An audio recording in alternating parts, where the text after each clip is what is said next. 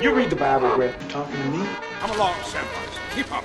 Wait, wait, let me let me explain something to you. Uh, I am not Mr. Lebowski. You're Mr. Lebowski. I'm the dude. I don't know how to put this, but I'm kind of a big deal. Well, there's past your So what you want? Jesus freak. I got a bad feeling about this. Do I really look like a guy with a plan? Each and every man under my command owes me 100 natural scalps. Starting to see pictures, ain't you? Oh, wow. Thank you for that. Hello and welcome to the Film and Loathing podcast for Sunday, February 21st, 2021. This is episode number 98 and I'm Jake. I'm Chris. And I'm Zach.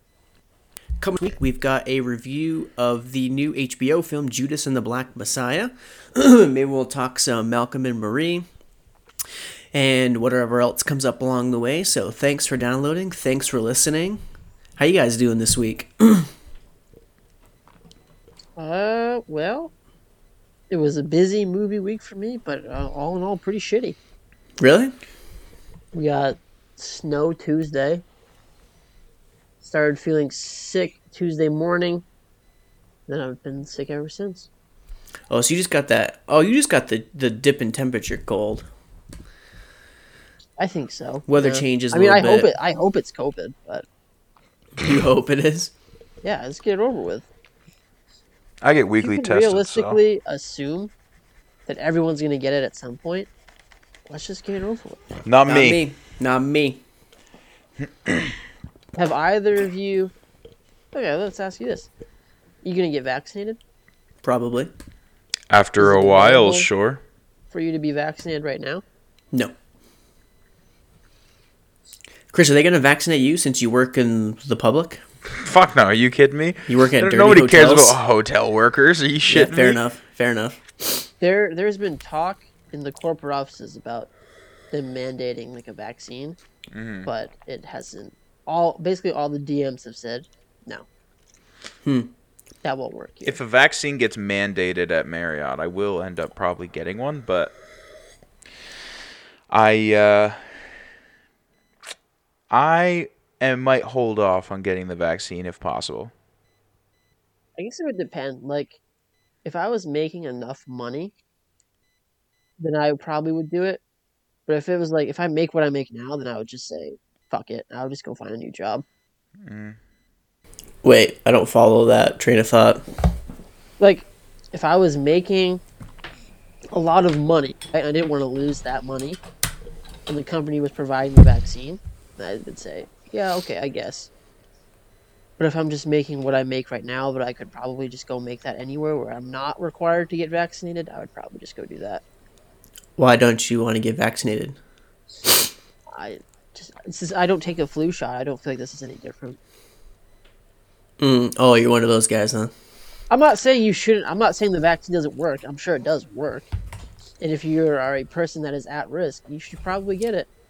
But I, for me, I don't like. I don't get a flu shot every year. I don't see why I would get this one. Because this isn't think- just a flu, dude. I get that. I'm, I'm saying in principle, it's the same for me. I don't get the flu shot, so how'd I get measles? No. I guess if it becomes mandated for you to be on an airplane, which it looks like it's going to be, I probably would have to get it at some point. But There's probably gonna be something something- about. I'm rushing out to do. Yeah, I'm not rushing out. To, I also have very little exposure to the public, so I'm not super worried about it. Um, but I mean, at, at a certain point, when it becomes more readily available and I can make an appointment or whatever, I'll probably get it. But I'm with you, Zach. I don't normally get vaccinated for stuff. I don't get the flu shot. But for this, this seems like something I don't want to get. So No, you're not. You're not gunning out to go lick uh, every doorknob in town. I am not gonna become. Uh, I'm not gonna build up my tolerance through getting it. That's what I want to do, the old-fashioned way. I mean, Derek got it. Um, and he he made it, but I still want to roll the dice. You know, I'll I get dice. I get permanent lung damage or something. I gotta stop smoking weed. That because yeah, because that'd be a bummer. Yeah, dude, if I had to give up drugs, I think there's it's the only way I can manage this podcast is drugs. like with the amount of like caffeine and terrible diet and the sugar that I eat. I You're think there's a fine, better dude. Chance like of my heart exploding than me getting COVID. Maybe COVID makes your heart explode. That's fine. That would be Then- the most extreme symptom possible. Like if a doctor came out with just like new strain of coronavirus causes your fucking heart to explode. Well, then Zach will just get a fake heart like in Crank 2. Just keep it pumping. I'd He just has to keep Iron Man. doing extreme shit. Already next, do. next he puts crumbs in the GM's desk. Already done it. Now all of a Order sudden, now all of a sudden, putting your dick in the toaster is not just Sunday sport. it's keeping you alive. oh my god. Now I'm just eating raw chicken for the thrill of it. Keep my heart pumping. We are eating raw chicken for the thrill of it, thrill of it.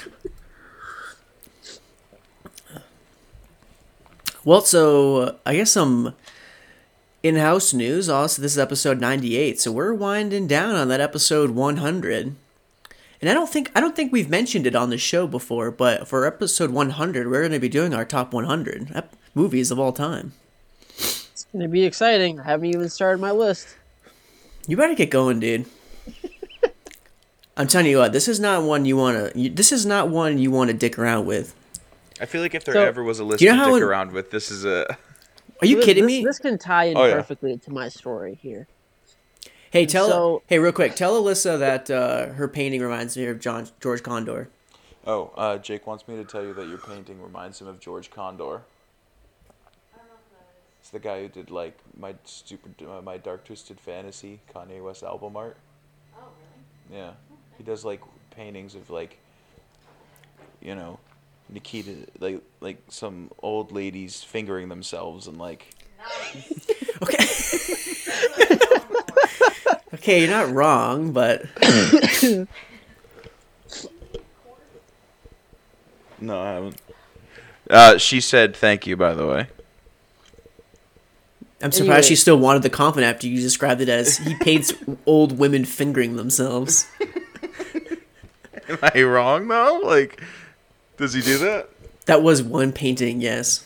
Yeah, well, it was a pretty impactful painting if I remembered it. You're such a child, Chris. Continue, Zach. So, speaking of this top 100 shenanigans, I was doing, a, you know, a little bit of prep work last weekend, doing some watching, and I meant to text you guys this, but I, but I forgot because I was watching a movie Saturday night, and I fell asleep on the couch, and then Autumn was putting Noah to bed, and she comes back out, and she wakes me up a little bit later. I was like, oh, like, sorry. She's like, yeah, uh, you fell asleep watching Paul Blart Mall Cop again.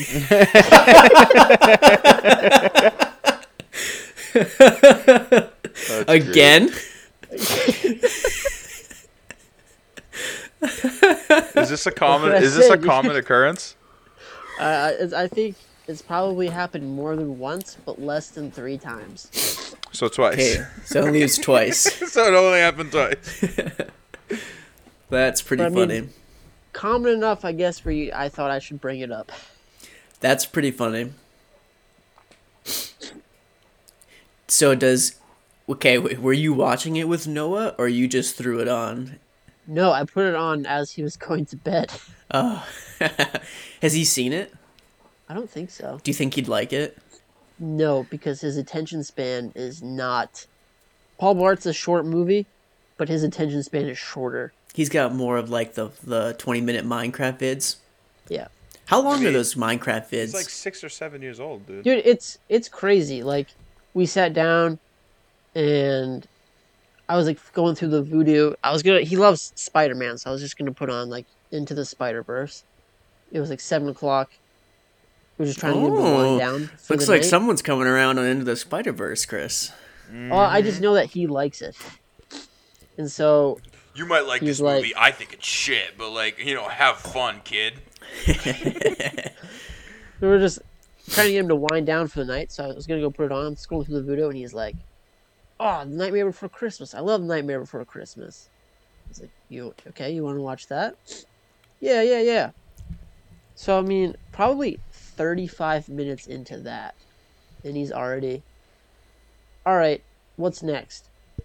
Like, the movie's not even over yet. like, bro, don't you understand? If I can't log this on Letterboxd, there is no point. So we are watching this movie.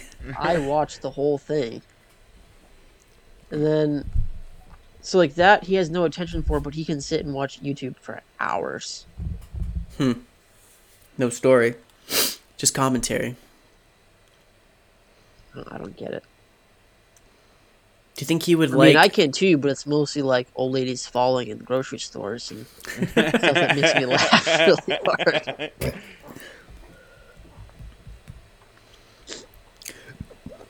But no, seriously, make your 100 list because you're gonna feel like a real dum dum if you forget something off your list.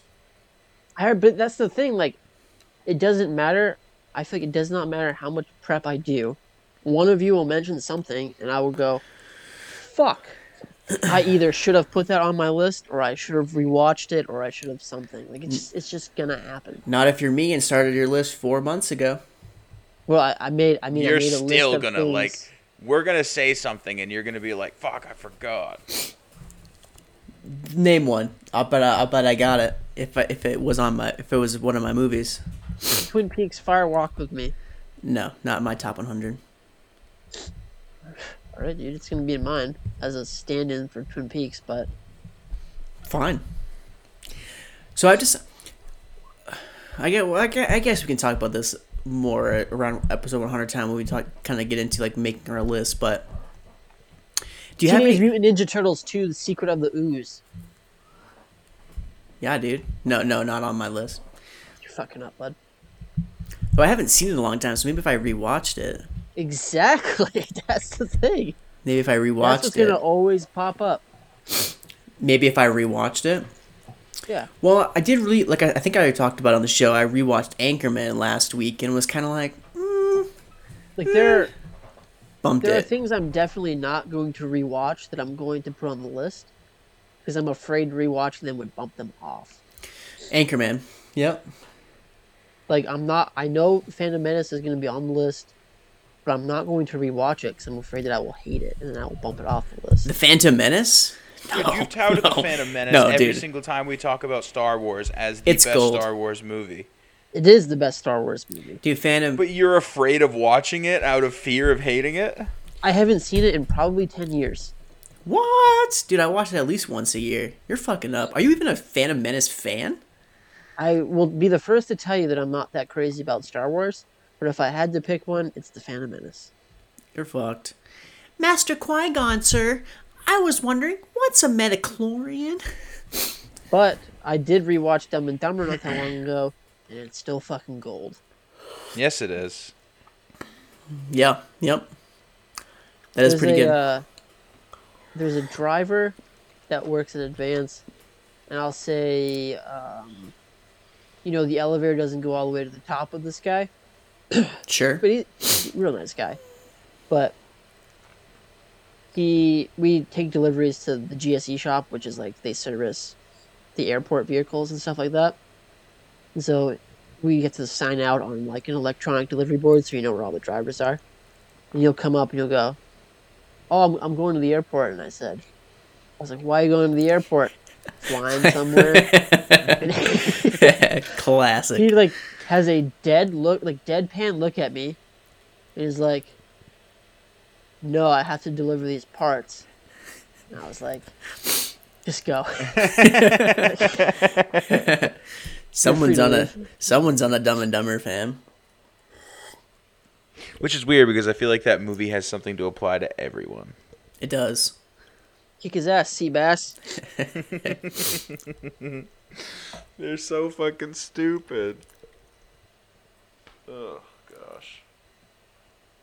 One day, when I get tired of back talking senior employees at work and upgrade to talk back talking cops, I'm gonna wait for it for one of the police pull up next to me and go pull over. And I'm just, no, it's a cardigan, but thanks for noticing. What are you gonna do to get them to say pull over? Not pull over. You're right, because that would really warrant them wanting you to pull over. Right. That's how you get him to say it. Oh my gosh.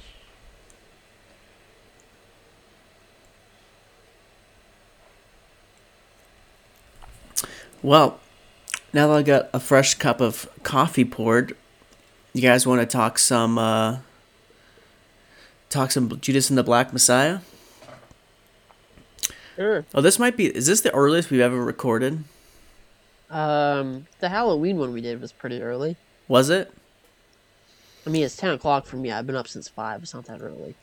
Because when we started, when we when we first started chatting, it was seven o'clock, Colorado time, Mountain Standard Time. For anyone trying to do the math, You guys uh, said nine. I was up at eight fifty, taking my morning dump, and then I got the call to come record. Call to arms. Yeah. yeah, I knew last night it was gonna be like ti like I was kind of gonna kind of do the roll out of bed thing, so I already set the coffee for last night to brew. Just had to let it per- finish percolating before I jumped Right. on. That is was- fancy shit, dude. You don't have a I coffee was maker like that? uh, reading some Teenage Mutant Ninja Turtle comics, and then Jacob texted, and I was like, "Oh, all right." Is that Liar. hold, what the fuck? Are you reading Liar. Teenage Mutant Ninja Turtle comics? No, he's yeah. lying. He was watching Paul Blart. I'm watching Paul Blart right now. Oh, Oh my fucking gosh. You guys are Crazy. I've been le- reading The Last Ronin, Chris. Why? That's good. Is it? Ooh. Is it actually though? Very good. Ronin, as in forty-seven Ronin, as in As in Leonardo as Keanu Reeves. As in. Will that make my top one hundred? Hmm. I would fucking hope not. Well, you're okay. Says the guy trying to squeak in fucking Paul Blart and Mall Cop. Okay, I feel like My Paul goal- Blart Mall Cop doesn't need to be squeaked in. I feel like that's just Yeah, I mean it's it's kind of a runaway sleeper. Okay, sure, sure. My goal is to, with every movie, make someone like uh, Andrew Clark more and more disgusted with my list I think you've already got that. as we get closer to number one. Dude, so far it's you're you're good. Like listen to what exactly you've said is on your list. Like Paul Blart Mall Cop, uh, Slumber House Party Massacre 12, Part two, Part 2. Mean Girls. Beat Girls is actually I, good. bet he though. likes Mean Girls. Beat Girls is good. The Ingmar Bergman cut. Oh, fucking gosh. Roman Polanski's Mean Girls. All right, well, let's talk some Judas and the Black Messiah here. Uh, written and directed by Shaka King. It's a g- Great name. Right? The guy Stars. deserves to be a director. Yeah, hell yeah. Uh, stars Daniel Kaluuya, Lakeith Stanfield, Jesse Plemons, Dominique Fishback, even Martin Sheen's got a small role in this. And the plot synopsis is offered a plea deal by the FBI, William O'Neill infiltrates the Illinois chapter of the Black Panther Party to gather intelligence on Chairman Fred Hampton. What did you guys think of Judas and the Black Messiah? You want to go first, Chris? I guess I can. Um, I thought it it started off really strong. Like I really liked the beginning. I liked everything with him getting into the Black Panther Party, but then there was a certain point where it kind of dipped off for me. Mm-hmm. And I don't want to say I lost interest because the story itself was just naturally interesting, but it kind of seemed like the storytelling lost its panache. Like it lost its style. I I would kind of agree with you. I really love. I guess I'll just start by saying, um, I thought Daniel Kaluuya and Lakeith Stanfield were like fabulous in this movie. Mhm. I thought they were really good, really charismatic, especially, you know, Fred Hampton. Um, I love the, like the style. I thought it was really well directed and well edited. I just, I th- I think it's just the nature of the biopic where I I just kind of found it hard to get through towards the end. Where it's one of those things where like I know where it's going, and I'm kind of just hoping that it quickly gets there because I'm kind of tired of watching it. Mm-hmm. Yeah, that is a common, sometimes a common problem with a biopic. Yeah, I kind of. But I, I mean, I will say, going into it, I didn't really know anything about the Fred Hampton story, or I mean, I knew he was assassinated by the FBI, but I didn't know that there was like a an inside mole that was feeding information to the FBI or anything like that. Yeah, I didn't know that bit either. It's Um, crazy to me how young he was. He was only like 21 years old. Yeah, at the beginning of this movie, Lakeith Stanfield is supposed to be 17. Yeah. Yeah, no. Bad chance, but Yeah, it was funny because I was talking with Rachel. I was like, I was like, oh, I think I feel like Cynthia Erivo could have done a really good job of playing um, Fred Hampton's girlfriend, and she's like, she's too old for that role. And I was like, oh yeah, you're right. Daniel Kaluuya definitely looked like the 21 year old. See, I, I guess I could I could argue that that's a criticism because I think the fact that he was so young is part of what makes it so impactful, and yet this, I don't think any part of this movie would lead you to believe that he's 21. I think all things lead to the fact that he's like 35. I, I would have get like I would have guessed like maybe like 24, 25. Um, but I, I get I think I'm kind of in line with uh, Chris. You know, believe it or not, I also really liked the beginning. I loved a lot of the music in it. Um, I was really liking some of the direction and cinematography. Um, and then I think at some point, uh, like Chris said, it sort of begins to unravel. I, I think it kind of lost focus a little bit and was trying to tell. It almost seemed like it was trying to tell three separate stories. Um, you know, and when you do that, you sort of lose a little bit instead of focusing on one thing. Um, like you definitely, it seemed very obvious to me that Shaka King is probably a huge, uh, what may- uh, maybe he's like you know just very passionate about a lot of uh, black activist stories, and obviously Fred Hampton would be a huge one. So it seemed like you know he wanted to tell the Fred Hampton story, but then he also felt obliged to cover the Bill O'Neill part of it because you know obviously the two go hand in hand, and then you also have well, to. this is it's interesting you say that because this is it's uh, I was reading some things like this is actually like a script that's been like shopped around since like 2014. oh really? And like three other people have been attached to direct it, and finally it got made with Shaka King. But like, there have been three other people that have attempted to make this movie. Oh, interesting.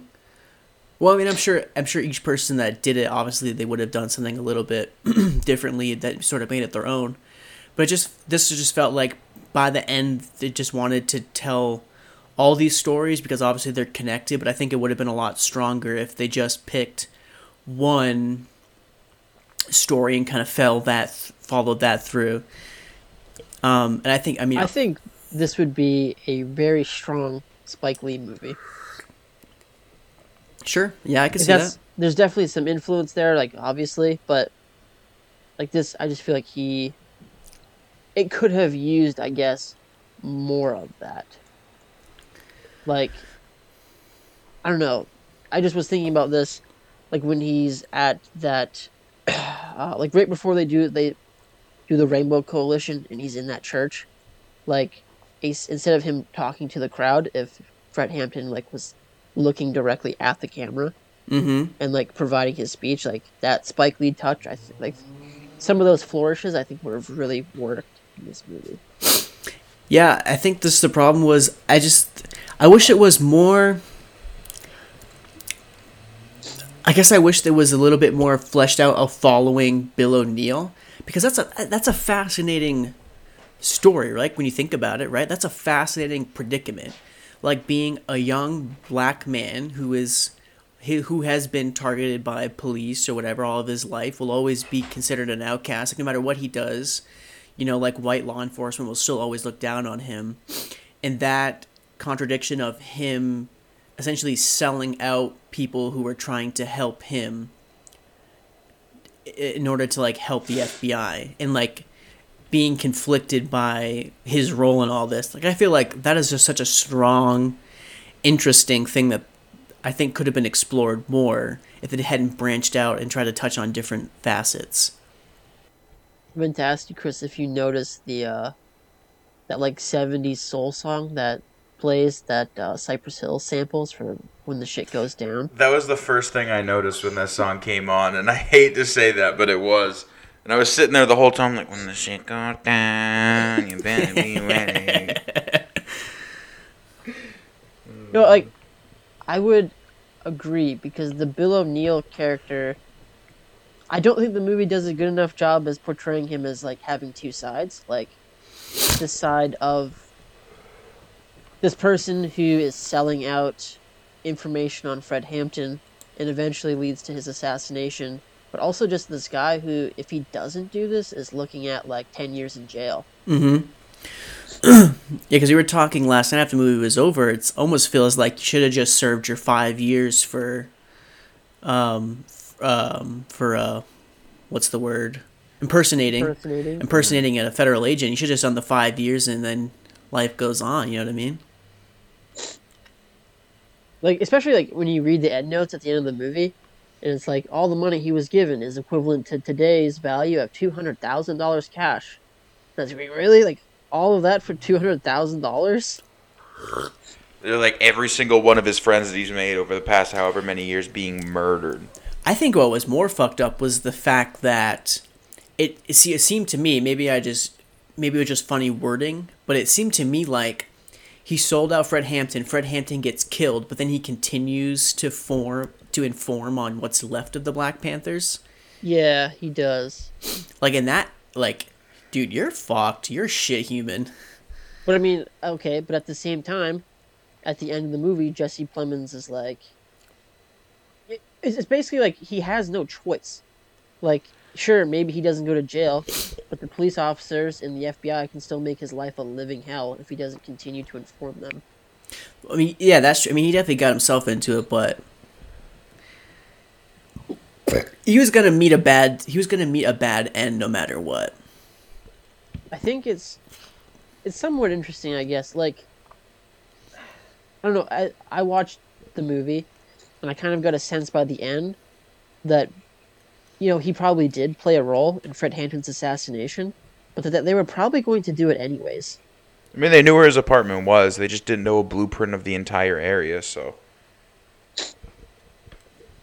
Like it with or without Bill O'Neill, it seems like this is something that the FBI was probably going to do regardless. Oh, for sure. And I feel like, I mean, they fucking blast his apartment to hell. Like, you don't need to know a layout of it to just go in guns a blazing. I think they just wanted to just snare Bill O'Neill even more. 99. I was reading at the end. It was like 99 shots the cops fired, and then the Black Panther Party fired one shot, and still four people faced attempted murder charges.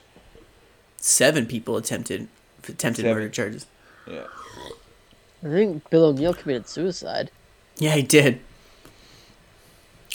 I don't know. It's the the clip that they play like from the interview at the end was kind of interesting, where he talks about like, I'm not gonna make some grand statement about like what I did, like, but at the end of the day, I know that I did something instead of being one of those people that just stands by and watches. Yeah, bro, you informed. you did something, dude.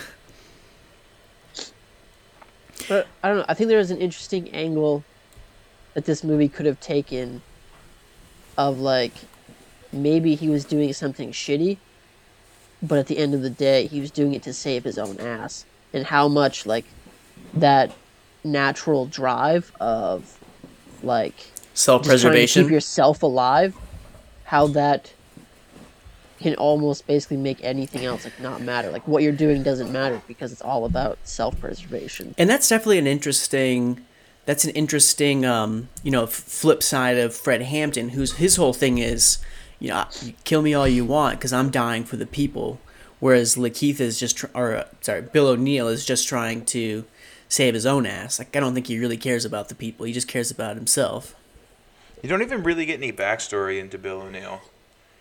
Well, I mean, Like you, you don't get much like history behind him. Like I feel like if you got a little context as to his being, then at least then it creates a little bit more of a um, a steadier juxtaposition compared but I, to. mean, I, I guess, but here's an interesting point. I guess would be like, if life has consistently shoveled shit in your face, like, who gives a fuck about anyone else? Like, you're trying to make life better for yourself. Who who really cares if you make life better for other people? And if you and if you established ahead of time, like if you were able to establish, other than just showing one event of him trying to steal a car, if you established ahead of time his individuality and his self-preservation, his nature, then I feel like that point it kind of works a little better.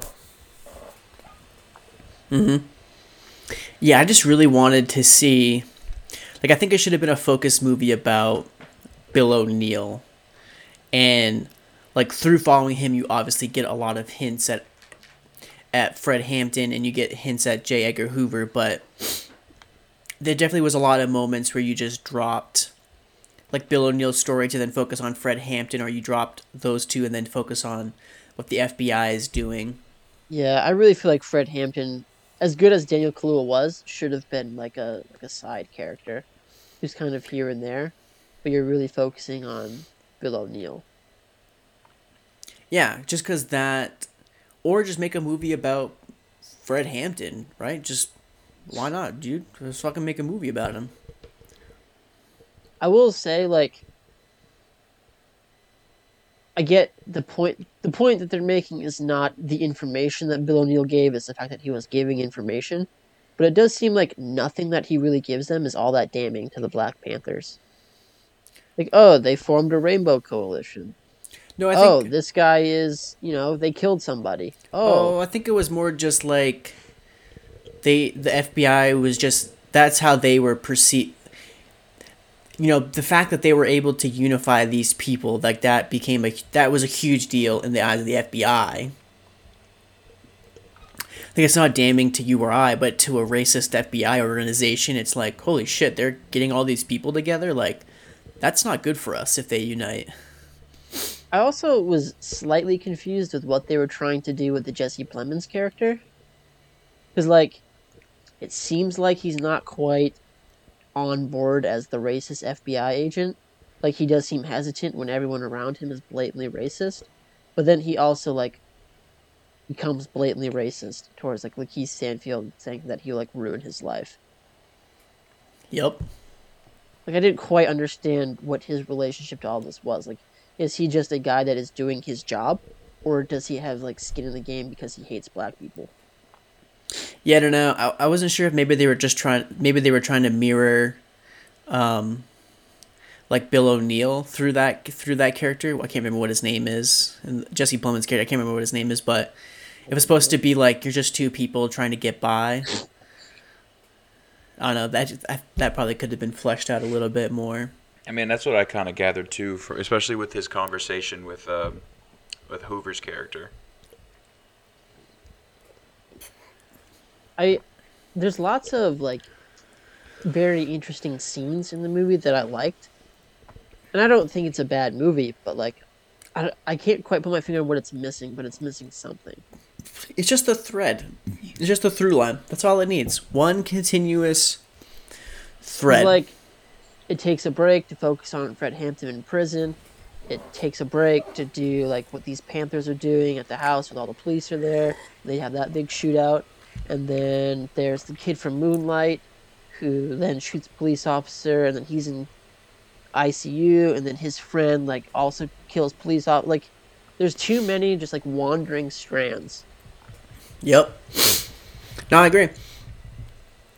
I feel like that was kind of something I had said about um I can't remember what we're talking about, but just like a first time director type of thing, thinking like, okay, here's my chance to just do something, you know, like I'm getting a lot of like some big studio money now and not making little side things. Like here's something I'm kind of passionate about. I want to put a lot of stuff. I just want to put a lot of stuff in this for my first movie.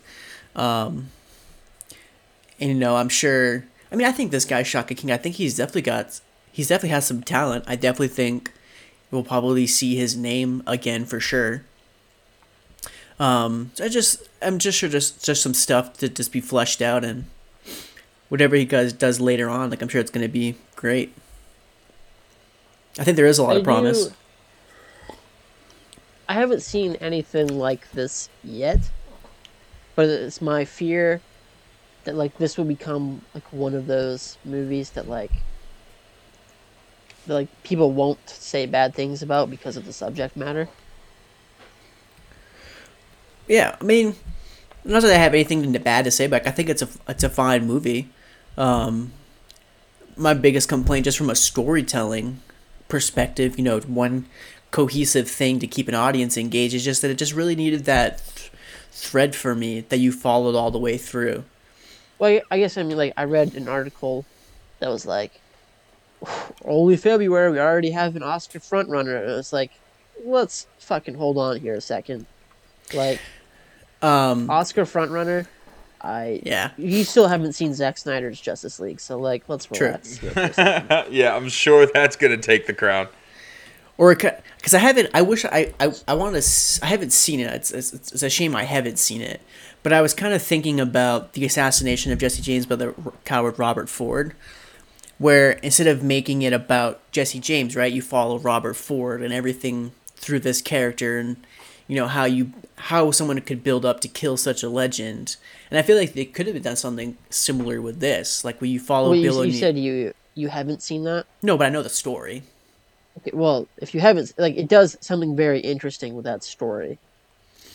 Which by the end, it kind of becomes clear of what they're doing, and like, this is just drastically different from that. Right, but I was more saying like that story about how like somebody's a legend and then you get this other person who follows on and I guess he's not quite the same. He doesn't feel like he's in Fred Hampton's shadow, but you know, there is someone that turns on somebody who is considered a legend and then I wish there was like the downfall of that. Like I would have liked to have like I mm, I don't know. Maybe you need a different movie for this, but I think it could have been interesting to see like what happens. Like, how does Bill O'Neill feel or deal with the death of Fred Hampton? I mean, he when he says that he's gonna get another drink, he's like shaking and almost crying. Right. I mean, I don't know. I don't think there's anything that suggests that Fred Hampton feels good about anything that he's done. That Bill O'Neill feels good about anything he's done. Yes, sorry, but it was, you know, it's what I had to do to save myself. Right. And I get that through shorthand. Just a little more emotional investment for me. This guy, Chris, he's all about the emotion. Dude, I oh, am. I'm sure. I am. I just want to see people get blown away. I want to feel it, man. I want to feel your struggle. I your wanted struggle. to see the Bill O'Neill suicide on screen. We didn't even get that. Nope. My fucking gosh, that would have been depressing as shit. I mean, it is depressing though. Like, Yeah. I feel like, all right, there's there's a setup for you. It's Bill O'Neill in his sad, pathetic life after the events of all of this, and him having to deal with it. And it ends with his suicide. Like that, ultimately, is a better character study of Bill O'Neill than this is. Yeah, that seems like a student film. Oh, okay. Fucking Hollywood executive, Jake over there. Yeah, I got my. Hey man, I got a I got a book about Hollywood execs, dude. So you don't don't you tell me. He's Hollywood learning a thing or two. All right. Yeah, man. I got I got like three books by Syd Field. Okay, I know a thing or two about a screenplay. Oh, dude, this guy must be a fucking legend, dude. Have you read them all? No, I've read two of them. This must be a fucking s- s- WAG nominee. Halfway on your way to fucking booming career in Hollywood. I got Robert McKee's book. Okay, okay, okay. I fucking know a thing or two, Chris. Dude, I've read a Teenage Ninja Turtle comic or two, alright? I think I know a little something about Hollywood. I read Harry Potter. I read Where the Wild Things Are. They made that into a movie. Okay, I think I know a thing or two about Hollywood. I've seen Paul Blart Mall Cop. Upwards of twenty times. Because if you if you had to like pick the movie you've seen the most amount of times in your life, like Do you think you'd be? You think you'd say you're ashamed that you've seen it that many times? I, I've seen it this many times, and I know that it was my choice to sit down and watch it, but it was always just on because my mom would always just have it playing. So it's not something that you're proud of. No, I'm not proud of it. not at all. It was. It's. Oh, I it's I actually can't even pinpoint it to one movie. It's one of, one, two, three, four, five, mm, four, four or five movies. It's either The Mummy, uh, Classic. The Two Towers, Jingle All the Way, Pirates of the Caribbean, Curse of the Black Pearl. Um, bum, ba-da-dum. Mm-hmm. Or, These aren't bad. Yeah, I know. I know. I I know.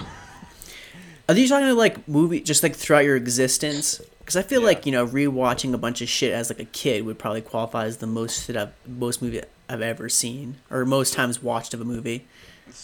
So like my mom when we were kids, we would she would always have a movie on the TV and it would always be the same movie and it would play all day, every day when my mom was a housewife.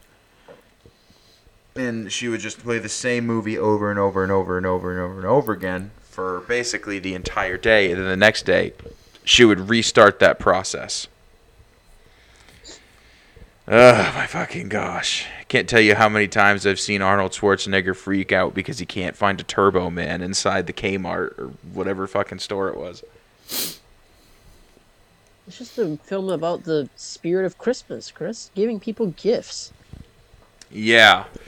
You can't give people gifts. You suck. Oh, but Arnold Schwarzenegger became Turbo Man.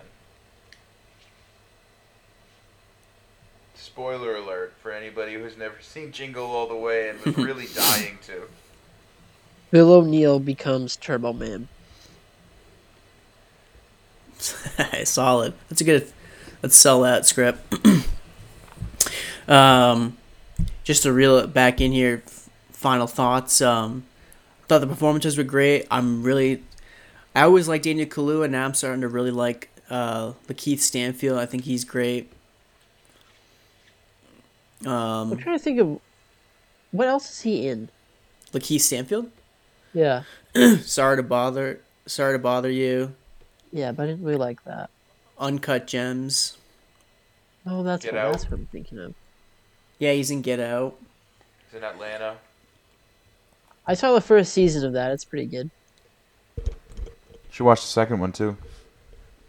I'm kind of in That- busy right now. I started watching Spawn last night, so Spawn.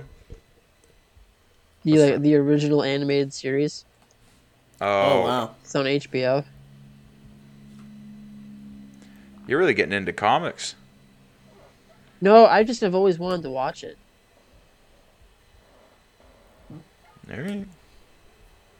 I don't read Spawn. I've never read Spawn, but I just always wanted to. I do know that his main villain is a big clown called the Violator, so that's kind of cool. Mm. Mhm, mhm. oh, that's fucking funny. Can you clue that he's great in Widows too? That's kind of cool. Yeah, yeah, yeah. Yeah, he's great in that. Yep. No, I liked a lot of the music choices. Um, no, that's that was a fine movie. I'm gonna go ahead and give it a four out of five. You're Zach, fucked. four out of five for me. The three for me. I'll cut it down the middle, three and a half. Um, all right, let's move on and talk about. Uh, Chris, did you end up watching Malcolm and Marie? No. I watched that. Uh, I didn't intend to, but I did. Zach, I know you saw it. I don't know. Wasn't sure if you wanted to talk about that for a second. Uh, we can. I just have to pee first.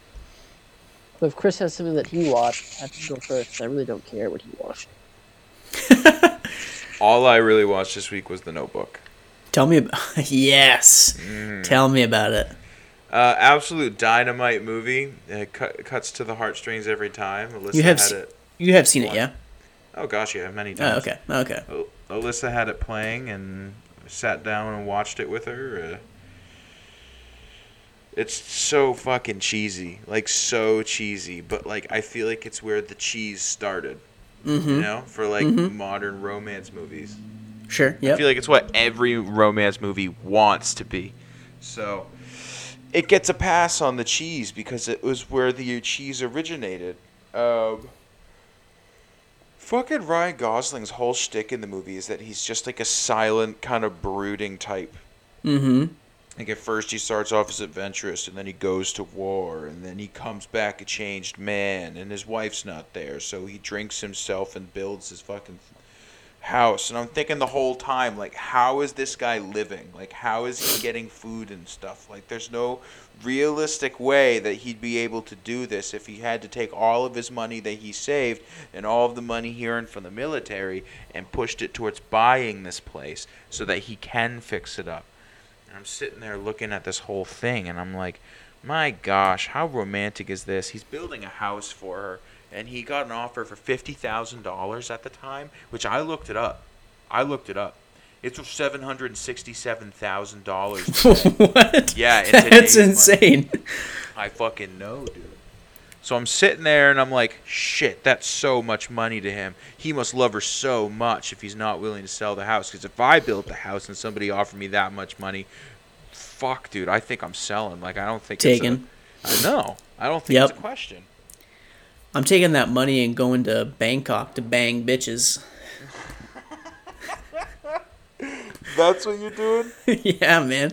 Oh my gosh.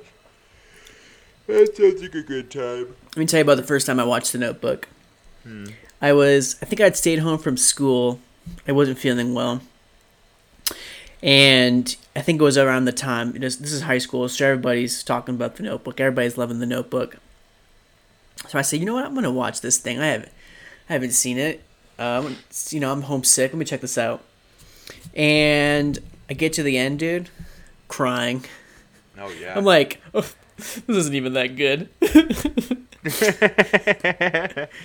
Dude, when they were like, they die in each other's arms. Like, that's sad as shit. That's the only thing I can't stand about it. I don't know, man. Their love performs miracles. It's just so perfect. I know, but that's why it's so perfect. Like a more realistic ending is that she dies, and then for the next three years he's jerking off to photos of her. Oh my god. That's a more realistic ending. Until he eventually kills himself on sleeping pills. Oh my gosh. Talk about morbid. Sounds like a student film. That was the ori- He offs himself on sleeping pills. that was the original script, but then they changed. You know, studio kicks in with their notes. Nicholas Sparks went to go publish the book with him offing himself in the end, and then the publishing company was just like, dude, hard right turn. My gosh. Like, eh, I'm, I'm not sure if he should be jerking off to his dead wife's photo. Maybe we can switch that up a little bit. He jerked off to her picture, so her her face shot so many times that it's not working anymore. So he had to switch to feet shots. He got weird there for a minute. Yeah, yeah. There's a stretch he's not proud of. Oh man. Good movie though. I like it. Top 100. Sure. Don't spoil it. I guess. I guess we'll. I guess we'll wait and see. No. All right, Malcolm and Marie. Malcolm and Marie. This shit turd. What a turd. I was telling Rachel, this Sam Levinson guy, one movie he directs six out of five. The next movie he directs, one out of five. This guy's all over the board. This show on HBO is really good. Euphoria, yeah, Rachel really likes it. It's just I don't know what it is about this movie. It's just like I went to go look to see if people like gave Assassination Nation like bad reviews and he's just like mad about it and that's why he made this movie about how no one understands his movie. But like it's a movie I don't like to use this word lightly.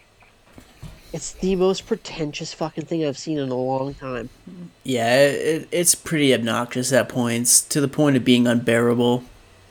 This is a movie for people that like Ingmar Bergman and not uh, own all five Transformers movies and steelbooks. Yeah, that for sure.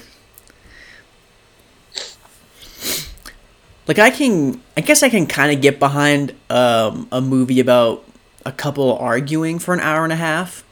But there's See- sometimes I just didn't follow what they were upset about. Like his whole thing where he's like yelling for like 7 minutes about what the critic had to say.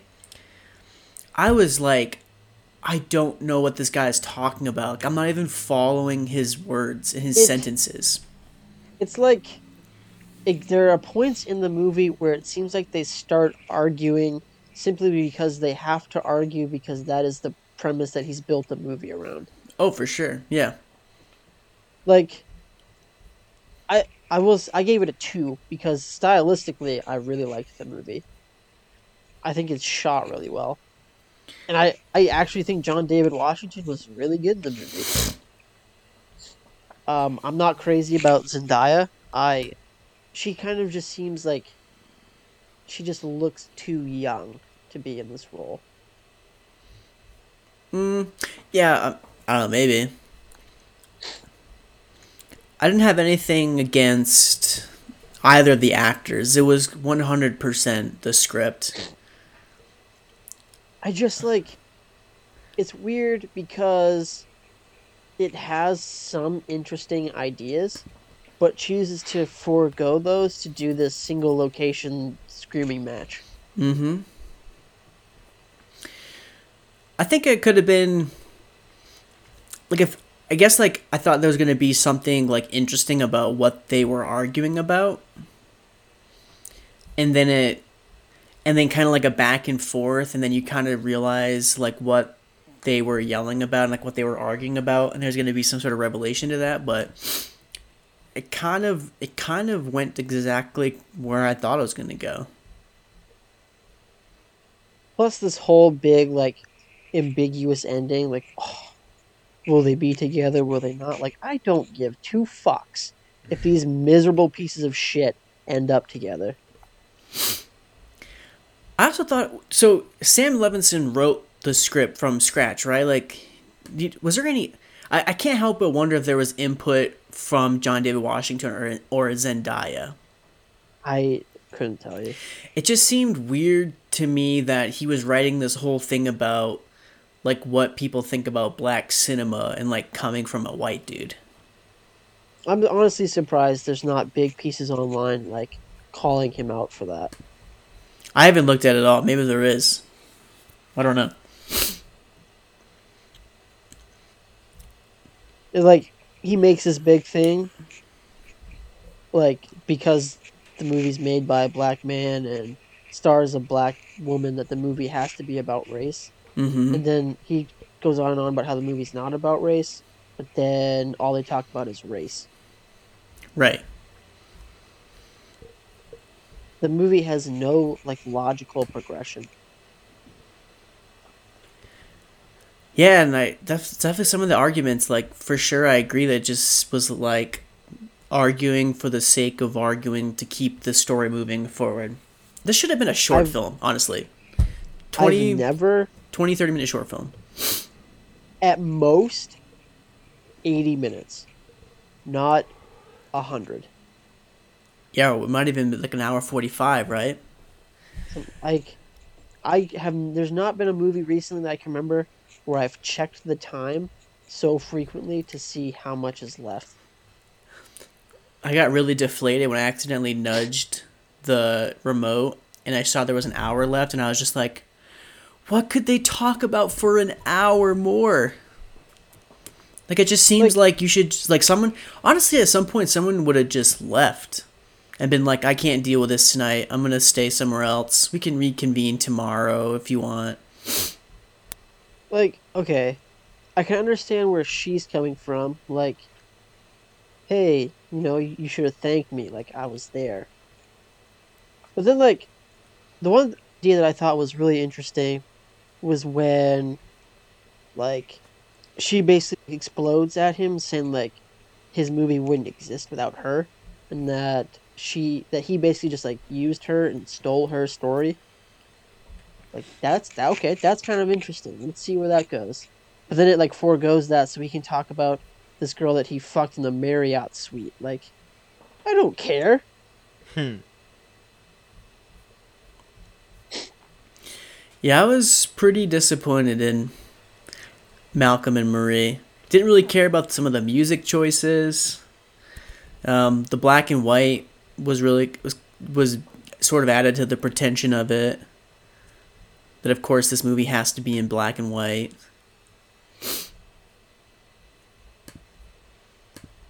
Yeah, not a not a fan of this one. Definitely a big old turd. Big old shit turd. Sorry, Sam Levinson. Fuck you. You suck. I'm sure you're listening to this. Go fuck you. Yeah, why don't you go make something original, dude? Why don't you not make a piece of shit? You're supposed to poop in the toilet, Sam Levinson, not on the silver screen. Am I right, guys? So right, Chris. Got him.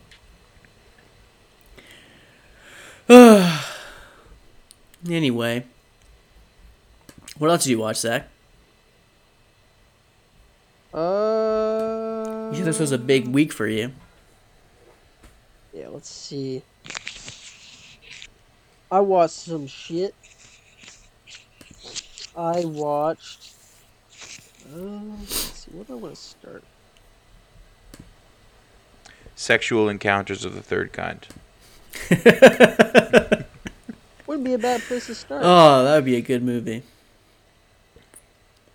Um, so I watched Fifty First Dates. Um, the more I watch this movie, the more like just absurd it becomes to me. Like, like there would come a point in time in which almost all of your life is explaining to someone else that they love you that you wouldn't actually have time to do anything in life. Yep. What movie was this? Fifty First Dates. Oh, okay. It's like Well, that's Hey, why they guys- created the movie. It's like, hey, you guys want to come over and hang out tonight?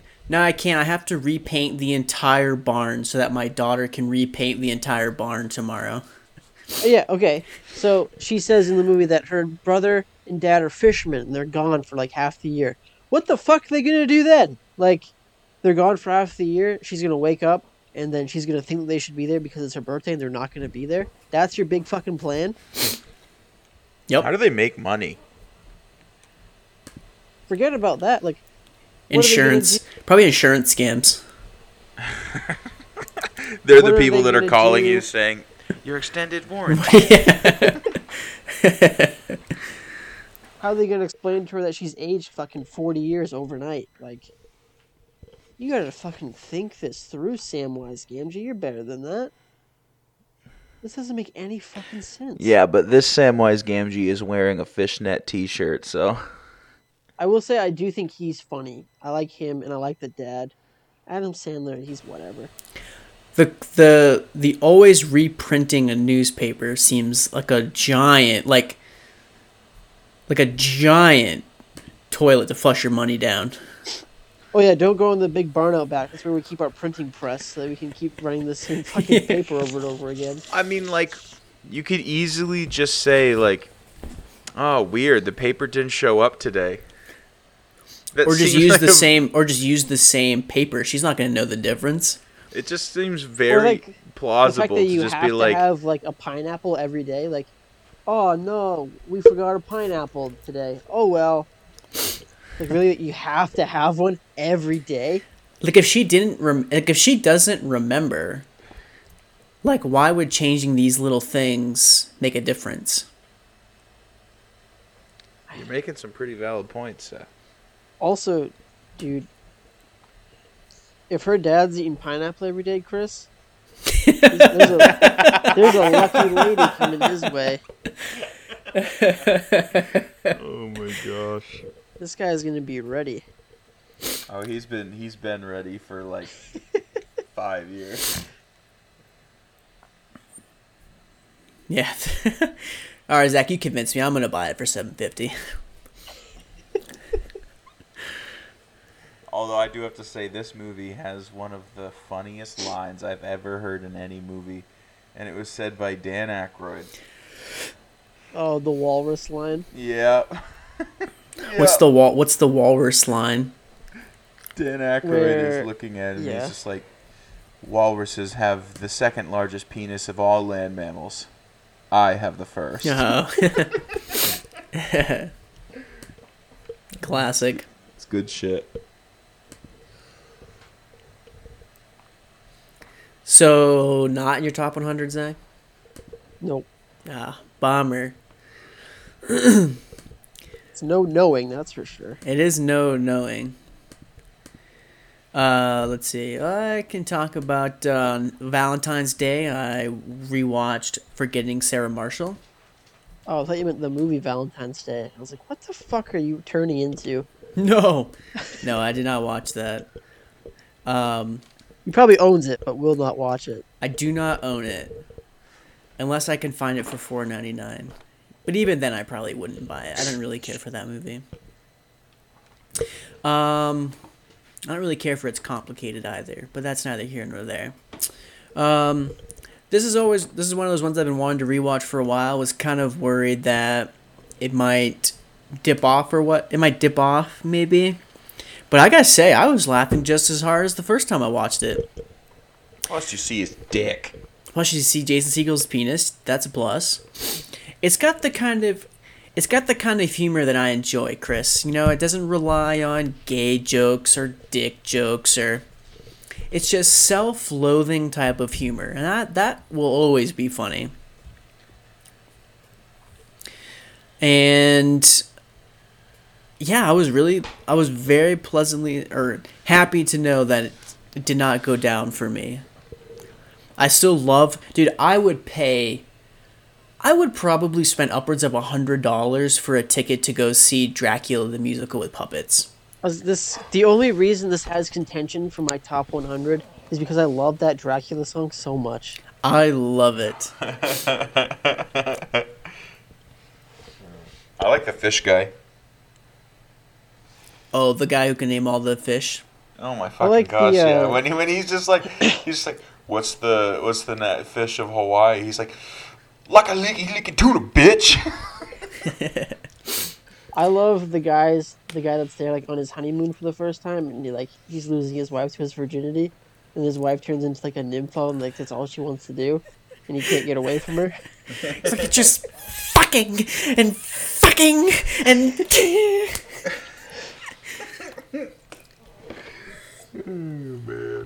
No, hilarious. I I love it. I just love every. I love Paul Rudd's character in it. I love Jonah Hill's character in it. I love Aldous Snow. He's hilarious. I love Jason Segel. This is the one Uh, where he's just I'll like, go "Ha, ha, fuck myself. yeah, that one. Yeah, there's just just so much good stuff in it. I love it. It is interesting that that Russell Brand plays Aldous Snow and get him to the Greek, and then they brought back Jonah Hill to play a different character. Yeah, but I mean, you don't know if that's the same Jonah Hill. He could have made something of his life. But don't you think Russell Brand would have? Don't you think they would have remembered him? Dude, Russell Brand wouldn't have remembered him. Are you kidding me? Plus, I think they're He's different. a drugged up, drunk rock star. I think they're different names. But they definitely, because they definitely seem like they kept some consistency. Because I think there's a, I think there's a j- throwaway joke in Get Him to the Greek where he's sees Sarah Marsh. He's like, oh yeah, I fucked that girl. Yep, there is. Oh, let's see. You have anything else, Chris? Nope. Alright, well, I'll breeze through. I watched all three Teenage Mutant Ninja Turtles movies. All three, damn. Um, I love the first one. I like the second one a lot. The third one, heard. Um, What's the third one? they go back in time. I don't think I've seen that one. I mean, I, I love like all the puppetry work, and you know, I I think for the most part, a lot of the humor kind of like stay like holds up. I mean, it's it's stupid humor, but I mean, it holds up. Um, I loved, I love Splinter, and Shredder as a character. It's pretty cool. And I just love the Foot Clan. The Foot Clan's awesome if I were to be in a gang of petty crimes, man, the Foot Clan would be the place to be. Mm, mm-hmm. I like when they go into their hideout and it's all like beer cans and shit all over the place, and then there's these kids like walking down like. Then the fucking kids, they're like twelve, and someone comes up to them and is like, "You want some cigarettes?" It's like that's what you can do when you're in the Foot Clan hideout because you don't have to live by your parents anymore. And they're like, "Yeah," and he's like, "All right, regular or menthols." He's like, "Whoa!" Like that's what's cool to fucking teenagers in 1990. Doing cigs. Smoking cigs, cigarettes. smoking cigs without parental supervision. Menthols. Mmm. Yummy, yummy. It's just good all around wholesome fun. Did you buy the mask? I should get a turtle head. Yeah. The Mask, starring Jim Carrey. no, there's a that that that woman on um, my strange addiction or like my weird obsession or something, and she like is obsessed with Teenage Mutant Ninja Turtles. So she bought one of the old school outfits from like the early night, like the ones where they had the outfits, and it cost her like seventy thousand dollars and put her in so much debt. So then the second one, Teenage Mutant Ninja Turtles 2: Secret of the Ooze. Uh, this is the one I remember like watching the most when I was a kid. Um, so they get rid of Casey Jones because he was deemed like by some survey to be too violent. Too hot, more like it. So Casey Jones is gone. Instead, you got this little Asian boy that runs around with them. Indy, Indy, you can't die. I love you. But Hmm. so the interesting thing about Teenage Mutant Ninja Turtles 2, there is an original song and performance in the movie by Vanilla Ice. Oh my god, you're right. There is. Oh my god, it was the best to see that. It's so good. I've never That seen any of these makes it movies. Four star. You you got to at least. Well, I can pull up the song for you, Chris. You've Don't never, you've never seen these movies, Chris? I didn't care about you know ninja fighting turtles. Okay, that's is the Is that even a statement? That that's you can say to the people? that's the lamest thing you've ever said, Chris. I just never cared. I was more into Power Rangers than I was Teenage Mutant Ninja Turtles. Oh, I see. Yeah, yeah. I always knew the Power Rangers could kick the Ninja Turtles' asses. You wish. No, they couldn't, dude. Okay, first off, they have a 50 foot metal dinosaur. Yeah, they're so poor at fighting they have to resort to a 50 foot dinosaur. And then that dinosaur combines with the other four dinosaurs to create a like 500 foot metal robot human. Some transformer looking motherfucker. I think that's all I need. Let's hear the song, Zach.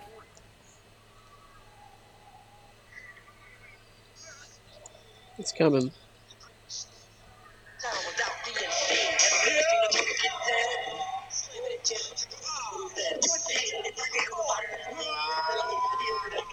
Well, this is the scene in the movie. I want the actual music video. Go ninja, go, go ninja, go ninja, go, go ninja, go ninja, go, go, go, go, go. Oh fuck yeah! Whoa. Whoa. It's like a Talk Will about Smith high beat. quality shit, dude.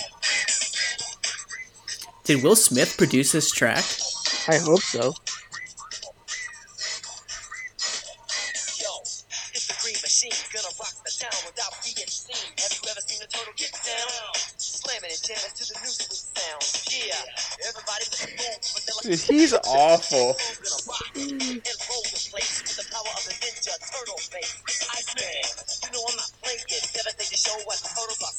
Ninja, ninja, rap. If I was if I was 27 years old but in 1992, I would try a hand at rapping.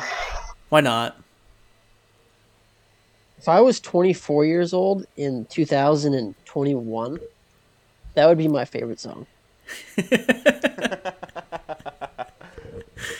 You got you know who did the music for or the original song for the new Teenage Mutant Ninja Turtles that they made? I didn't Vanilla see Ice. those. Dude, it's Juicy J.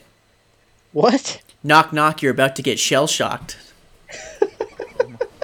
yeah, dude, it's Juicy J and Wiz Khalifa. This is the dumbest shit I've ever heard. See, this is what I don't want to know about the Teenage Mutant Ninja Turtles. Dude, do you think in the, in the new Teenage Mutant Ninja Turtles, it's like the Juicy J song where he's like, "Codeine promethazine, my money longer than a limousine." No, it's a little more. It's a little more mainstream Juicy J, Oh, like Katy Perry's Juicy J. but it's not. It's not a bad little outro song to the movie. It's not the one where Big Sean, where he's like, "All this ice, I'm just living the life. Bad bitches want me. They give me head like lice." That's the one. Oh, gosh, Dude, Juicy J's got rhymes. Don't sleep on him. not. His new album's his new album's great. He's he got a line that says, "I don't eat McDonald's, but I'll smoke a quarter pound for lunch." I feel like that's too much. Not for the juice, man. That's Three darts is too much. Let's see. Yeah, I, that's- there's that there's that opening song to that album that's really good. which one? The Juicy J one. The new one? Yeah. Yeah, What is his- it? Uh, I can't remember it. Is it just called like intro or something? No, it's called uh Fuck. All I know by Juicy J is well, first off, Three Six Mafia, but Juicy J alone. All I know is you say no to drugs, Juicy J can't. That's You that's say- true. That's true. He can't say no. You say no to ratchet pussy, Juicy J can't. He can't. He can't. He just cannot do it. Physic- Physically physically impossible. impossible. Oh my gosh. oh best group. That's the name of the song. yeah, that's right. Who did best group ever do it? Three six. I'm sure there's a general Chris, consensus there are only around that. two things in this known world that are im- currently impossible. Hmm. One, can't tr- can't time travel. Uh huh. Two, Juicy J cannot say no to drugs. Oh my gosh. Both impos- equally impossible. D- d- People have tried. People have very well tried. These are some of the best lyrics I've ever heard. Yeah. When when they mention Ratchet, mention my name. I'm the one added this shit to the game. They told me I would never be shit, but who the best to ever do it? Three six. Yeah, he's the best, dude. First, I got married to money, then to the game, then I got married for real. You fuck with my wife, and I'll blow out your motherfucking brains.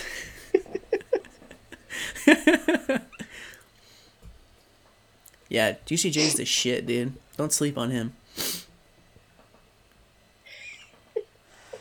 Oh my god! Straight from Memphis, where they homicidal kill a N word, then go read a Bible. Yeah. Fucking- Zach, what's the third? What's the third Teenage Mutant Ninja Turtles called? uh, out of time. What's that one like? Uh, they go back in time. And they fight some people back in time. I don't know. Shredder's like it's Shredder's not a villain. It's like it's just really stupid. I I didn't really pay that much attention to it. Mm, background noise. Pretty much. Not good. Not good at all. Yeah. Well, speaking of a movie that was not that great, I watched from 1979, directed by. I pull up his name here. He's got some other stuff that I want to check out, but this one was not that great. Oh, it's Sergio Martino, 1979. It's called The Great Alligator. Oh yes. I think it just got a Blu-ray release a few weeks ago, so I had it on pre-order. Finally gave it a watch. Um, I'll say it's better than Tintorero that I checked out a couple weeks ago.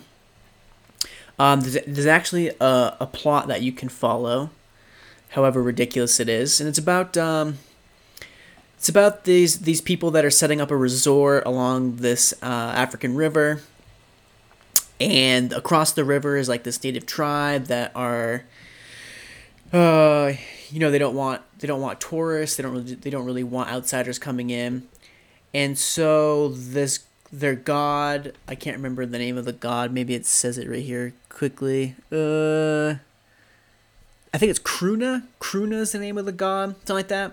Embodies a giant alligator and kills people. And it's kind of funny that you can. There's there's a lot of shots you can tell that it's a like a toy alligator in a pool that they were filming. Um, so there's a lot of like there's a lot of like cheesy miniature work and um it, it, it's not great the the ending is kind of interesting that seems like they didn't really have a huge budget so they just used it all in the last six minutes and there's like i don't know maybe like a dozen people die uh, they kind of ripped off Jaws in a sense of like the way they kill the alligators. They put a fire extinguisher in its mouth and it catches fire and the alligator blows up. Wouldn't that Yeah. help the animal? To blow it up.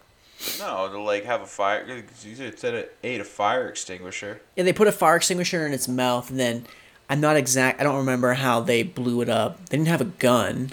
Oh, they blew up the fire extinguisher. Okay. Somehow, yeah, somehow the extinguisher blew up and I thought you said like they it caught fire and they threw the fire extinguisher in its mouth, and then it blew up. I was like, wouldn't that like put the fire out to a degree? Nope, nope. They blew up the fire extinguisher, which I don't think a fire extinguisher has enough pressure to blow up. But hey, that's neither here nor there. So yeah, the Great Alligator. If you got 89 minutes, it, it's kind of fun. Something you know, kind of just throw on in the background. But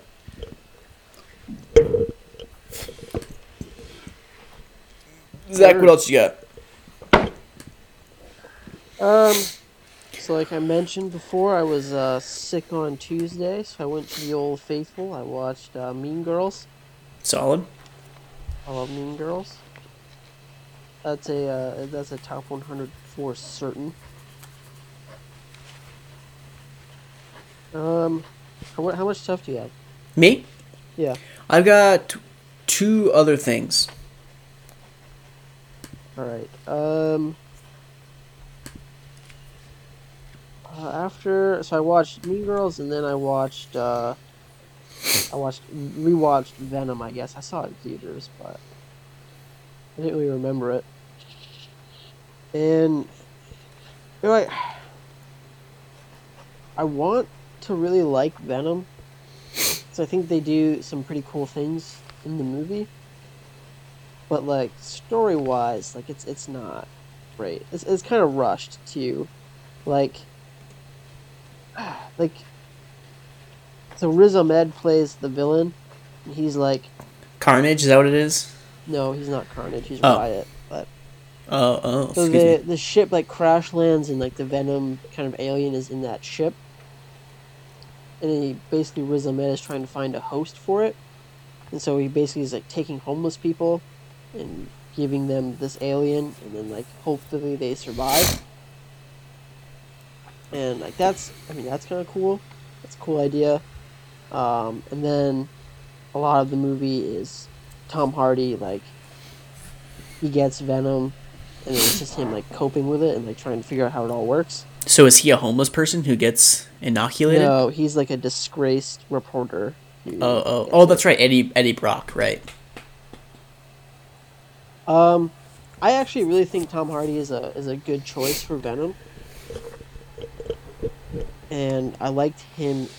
It's weird. I don't really, I don't really like his performance. Like it seems like every word he's saying, he's like he's like mumbling and like always moving his head. It's kind of hard to understand what he's saying most of the time. Um, and there's not that many like action sequences with Venom.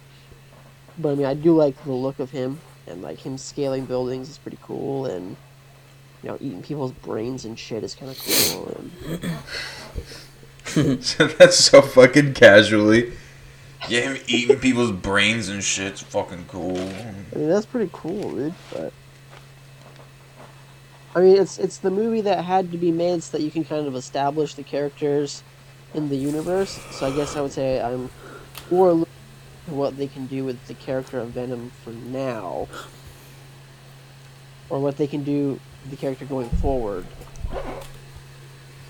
Mhm, This is what mhm. this movie makes me excited for. Mm-hmm. Mm-hmm. Okay, let's see. I got uh, part of that workday I was talking about where I watched two movies back to back uninterrupted. The second one I snuck in there was Anaconda from 1997. It's kind of that's kind of crazy cast. Maybe think Ice about Cube, it. Ice Anthony Cube, Hopkins. not Anthony Hopkins, Jon Voight, close. Oh, wish it was Anthony Hopkins. Like Owen Wilson, Jennifer Lopez. I didn't know Owen Wilson was in that. Yeah, I totally Weird. forgot. And then also the dude from um, I can't. I'm blanking on his name right now, but he was also in the Mummy. He's one of the guys that uncovered, um, like the organs of Imhotep. Um, Imhotep. but Eric Stoltz. is that isn't no that doesn't sound right. It's um. The old guy, the cowboy. Jonathan Hyde. It might be Jonathan Hyde. He's the guy Danny that's like. Trejo's in this. Oh yeah, he's in the very very beginning. He's the so it, it opens with this guy who's like frantically rummaging around this ship and there's like something breaking through the floorboards, you don't know what it is, and he climbs the mast of the ship and blows his brains out up there. That's the very first Sick. that's this opening scene in Danny Trejo. It is Jonathan Hyde, yeah, that's the guy that's in The Mummy as well. Question for you: There's someone named Frank Welker, who's credited as the Anaconda's voice. Does it talk? I think it just goes so They maybe could there just take real anaconda sounds. They can Have someone stock do that? anaconda sounds. Yeah, they must have had a guy in the in the studio going, go. Like, mm, try it again, but a little angrier. I forgot about J Lo. Yeah, J Lo's in. Um, I think Anaconda's kind of a fun romp. Uh, it's not very long. Some of the, I mean, it's all it's all ridiculous all the way around. There's some terrible, terrible CGI, like when uh, they the anaconda swallows Owen Wilson and it's like swimming through the water, and then you see like his face pressed against the snake's face or the skin underwater. Kind of bad. Um, but there is something there. But there is some good. I'm guessing it must be animatronic. A snake. They use some CGI, maybe like animatronic of some sort. That's what I would guess. And some of Does it that make you want to rewatch Anaconda: The Hunt for the Blood Orchid? it does actually. I was thinking that right after I got done watching it. That's got Morris Chestnut. He's a handsome man. I just remember the only thing I remember about that movie is like a giant pit of like fifty foot anacondas Oh yeah, brother. at A the end of the giant movie. There's like a at the end of the movie at the end of the movie there's like a huge pit and there's like a bunch of like fifty foot anacondas all snaked together. That and then also the where they're walking through the water and then it's got like the bird's eye shot and like the snakes weaving through the water. I remember that too. Shit, I need to watch that. Instead of, I wish instead of Ice Cube that it was Ja Rule instead of Jennifer Lopez, it was Ashanti, and they could have done the soundtrack. Wow, now you're talking. This guy's an idea, man. Why? Why doesn't Studio Heads get in touch with me more often? 1997. Holy fuck! Dude, this would have been the perfect time for Ja Rule and Ashanti. Yeah, dude. They go down. They're in the fucking their boat, sailing down the wherever they are, the Amazon, I would assume. And it's just always on time. It's on the stereo, blasting. Fuck! Why don't they contact me more often? I don't know, man. Brothers. But it was uh yeah, it wasn't an it wasn't a, an okay rewatch. I had uh Dope poster. it is a good it is a good poster for sure. Very simple. I like the way it looks on Letterboxd. There needs to be more giant snake movies. Hmm. Giant snake movies. needs to be more Harry Potter and giant the Chamber of Secrets. Okay, you got one. There needs to be That more doesn't count. Apparently, there's four Anaconda movies. I know I saw that. I, was, I hadn't even heard of the last two. More Um, more snake movies and more there needs to be more good like crocodile movies. Lake Placid. You gotta rewatch Lake Placid. Yeah, but they're all like subpar. I want like a you realize good like the the caliber of people that you're gonna get to sign on to do like a hey this is a giant snake movie sorry bud leo dicaprio is not signing up for that bad boy Well, it's like come on, man. Like take some pride in your work. Like he just got kicked off the martin scorsese film actually maybe he is in the mood for a giant snake movie he didn't get kicked off, Zach. What? He's still in the movie. He just changed characters. yeah well he's not the lead anymore Correct. What Martin He's- Scorsese movie? the one that he's having a hard time financing because it's cost like 300 million dollars What is it? The something about this moon. The word moon and flowers in the title. What's it about? i don't know uh, it's I'm based on not some sure. book probably some italian bullshit But Jesse Plemons is now We the lead get it. role. You're Italian, Martin Scorsese. probably Cut about the mobsters. bullshit. i think it's about the Killers of the Jimmy Flower Moon. What is it? Killers of the Flower Moon. Yeah, that's it. That's the one. Killers of the Flower Moon. Yep. Jesse Plemons is now the lead role, and I think Leonardo DiCaprio is more now like a um is, um, some sort of bad guy. I don't know. Oh.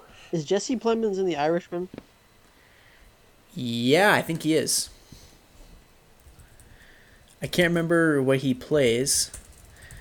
Isn't doesn't he play like a like a driver Oh, isn't he? or uh, he's son? Yeah, thank you. There you go. Members of the Osage tribe in the United States are murdered under mysterious circumstances in the 1920s, sparking a major FBI investigation involving J. Edgar Hoover. There you go. Martin Oh my Scorsese fucking just gosh. loves J. Edgar Hoover. Another Ho- Edgar Hoover. Get this guy out of here. He's a piece of shit. Maybe DiCaprio's. Maybe Leonardo DiCaprio's playing Edgar Hoover again. That'd be cool. Ugh. I'm done on Scorsese, I think. You're done with him. I'm done with him. Well, he's not done with you, Chris. I know, I know, he just won't fucking quit. It's just. It is impressive that he's still making movies. I'm gonna watch it. Fuck it, I'm gonna watch it. Yeah, of course you are. Done. He lost me. If this is an over, an over three hour affair, I'm just gonna say, I'm just gonna read the Wikipedia synopsis. I feel like that would take longer than three and a half hours. Do you know how detailed they make that shit? You think it would take me more than three and a half hours to read five paragraphs? Dude, you don't know how to read. That's true. Is like you gotta factor in the time to learn to read. That's true.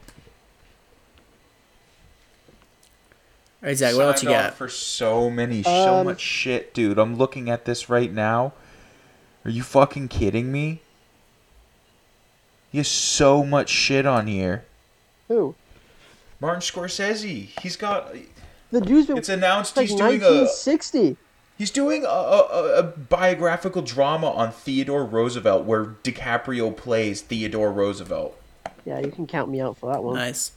I'll watch it just because I like Theodore Roosevelt, but like Oh yeah, you big Teddy R fan. Teddy R is a cool fucking dude. Yeah, name like five of his songs. No.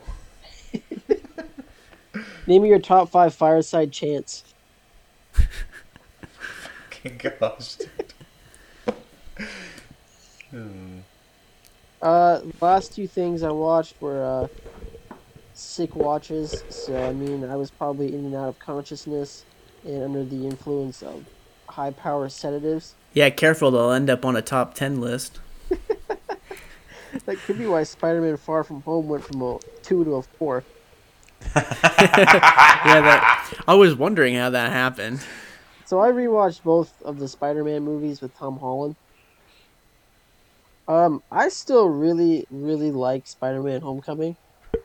Mm-hmm. and I really like Michael Keaton in the movie and his story and how that I like the idea that you're getting a villain origin story coinciding with Spider-Man's story of being in high school and whatnot.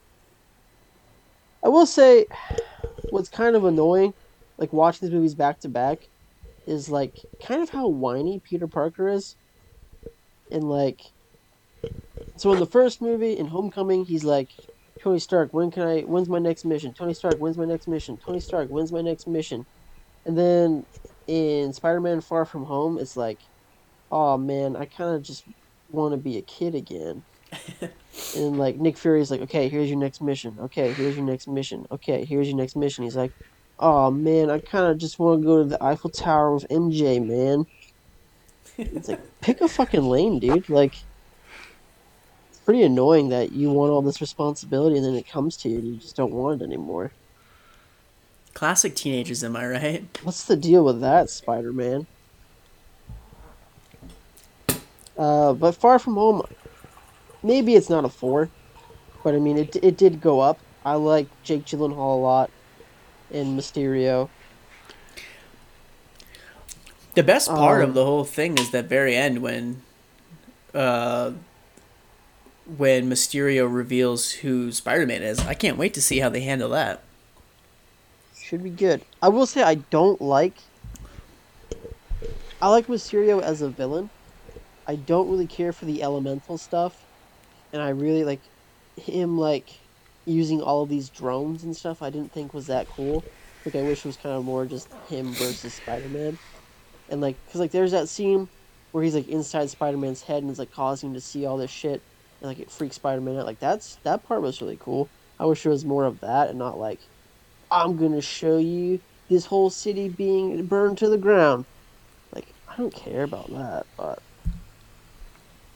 um so there's that. Uh, again, I'm not that crazy about Zendaya in this movie. Yeah, he kind of see. I was, oh, that was one thing I noticed about from Malcolm and Marie. It seems like Zendaya always plays these in different characters. She's just like, eh, whatever. I don't really like her like in these series. I don't really care for her too cool for school attitude. And um, you know, I mean, she's definitely no Kirsten Dunst, that's for sure. She seems like she's a nihilist. She might be a nihilist. Sounds exhausting. uh, I, all I know is that I, I gotta rewatch the uh, the, the fucking um, what's it called? The Andrew Garfield Spider Mans. Mm. As terrible as I remember those being. I want to know how Zendaya came to be known as just one name. Ask her. Yeah, dude, DM her. No, it's just it- every single person is always just like they always have a first name and a last name, and obviously she has a last name, but like, I think it's is she only known as one as name? like a her her career began as like a singer, so she just went Weird. by Zendaya. If that's something you can wrap your head around. Just how the fuck does that happen? Donna Every other from Par- person. Donna from Parks and Rec only has one name. What? Yep. Who? What's hers? I don't know. I don't remember. You have to look it up. But she has got one. Bergeron. Greta. How the? Is it just Greta? Yeah, this? there you go. How do you? How do you do this? Like, can I? uh, Can I do that? Just go by Chris. I'll just go by. No, because like I feel like Like, what's your last name? Blank. Don't have one. I'm just Chris. What's crazy is that Zendaya's first name is actually Zendaya. She just goes by her first name. That's it. Greta's full name is Marietta. Did she reduce it to Greta. No, she just reduced it to Retta. Oh, it's Retta. I That's right, Crazy. Retta. This is what I think is crazy. In all of Zendaya's credits, she plays characters that are, uh, you know, in high school. And then Sam Levinson came around and was like, "You look like a thirty-year-old woman. I should cast you." I'm surprised like her acting credits aren't like, oh, here we go, a bunch of television stuff. Oh, like nihilistic teen one. Uh, self-loathing. She's self-loathing teenager number three. Well, I mean, she started in like, oh, she has a film credit in Super Buddies. That's where I know her from. He's in Smallfoot. Didn't say it. Uh, There's Zach, a you got, character named Michi. oh yeah, Michi Darko. She must be. Are you tapped, Zach? Do you have anything else? I have nothing else. Our last thing I watched. All I'll say is that without this movie, Chris, you wouldn't get There Will Be Blood. Without this movie, you might not have Uncut Gems. And that, of course, is Billy Madison. Nice, dude. Give me the goods, buddy. Um, Why wouldn't you get There Will Be Blood? because I think it's a Paul Thomas Anderson guilty pleasure. You don't have There Will Be Blood because there's not the influences there to throw into There Will Be Blood if Billy Madison doesn't come out. Exactly. There Will Be Blood would look completely different. Like when you're stumped trying to write dialogue for Daniel Plainview, and then you know you can't you can't turn to Billy Madison for inspiration. Um, Billy Madison is one of those things that I still think it's funny. It's just what I thought was funny as a kid, and what I find as funny as an adult is very different. Obviously, Are the same. um, the scene that made me laugh the hardest was, of course, when he is like, "Whoa, whoa, whoa, Miss Lippy." The part of the book that I don't like. that made me laugh out loud. I love dodgeball. You get out there and you find that fucking dog. Love it. You don't Um, understand. You got a dog. You got a pet. You got a responsibility. you don't I'm look for an pretty sure- hour and call it quits. Everybody in this audience is now more stupid for what you have just they have just had to listen to. The Puppy Society. Another Adam Sandler movie where he's putting on a random accent at certain points for no reason. I love when they're at dinner and he starts speaking gibberish to Eric and slurping his soup. Hilarious. Um, no, yeah, it's just a ridiculous. It's just a ridiculous movie. I love like the random shit with like the banana peel on the side of the road, and then all of a sudden you know Doyle's run over it. I still love the uh, the penguin bits when he goes to Veronica Vaughn's house trashed, and he's like, he's like, oh, I see what's going on here. So sorry to interrupt. You know, I think there's an there's there's an essay somewhere about the meaning of the penguin in this movie. There's only one part of this movie that I can say I didn't like. What's And that? It was that they wasted pickles on a pickle race at a burger joint. Like you only have probably one or two pickles on that sandwich, and you're just gonna waste them by throwing them out a window, Billy? Fair enough. Come on, like this is rookie. You're you're fucking playing in the small leagues here. Get up here with the big boys.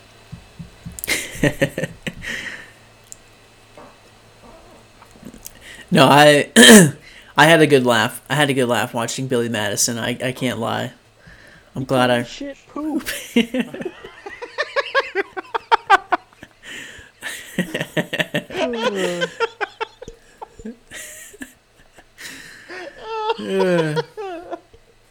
when I worked at Chase's, we like there was a, a menu item that had risotto on it. And I'd always be like, Rizzuto's not a name, he's a baseball player. That's cheating. I hate school and I hate all of you. Called the shit poop. What about you, Sideburns? You want some of this milk? Oh, that's another one. they're at the dinner table, and they're like, uh, something about like how like the people flow and they have to get back to their busy lives. He's like, "Oh, that's okay. This guy could stay with me." and he takes his hand. He's like!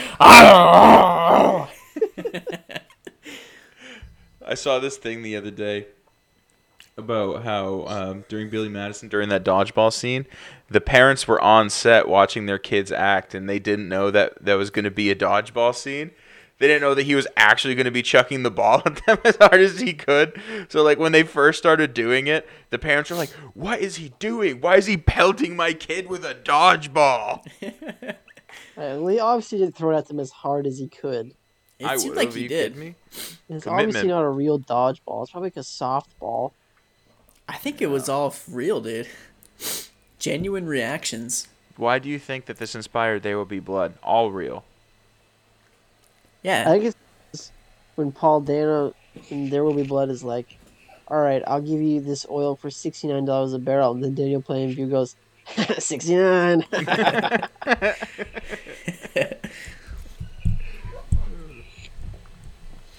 Yeah, no, great, uh, great rewatch. I just want, can't even read. I just want to like, I want to see this happen in real life. Honestly, I want to follow a news story where a, a grown man goes back through all twelve grades. You imagine You like put up the money. Fourth grade. That's all I'm Here comes this grown ass man that's in your spelling bee now. I mean, social study division. This is gonna be tough.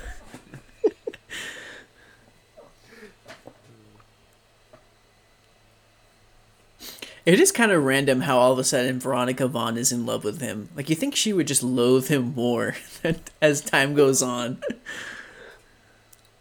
That Veronica Vaughn is one piece of ace.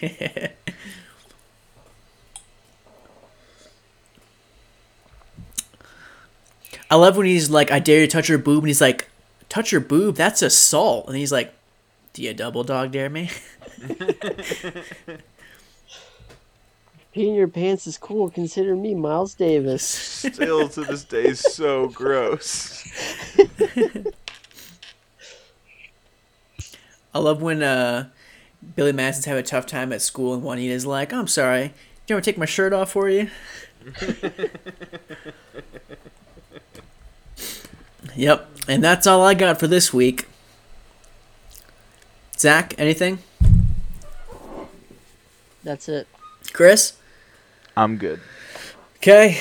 Um, next week we're gonna be talking Nomadland. That's the plan. Episode ninety nine. Yeah. Episode ninety nine.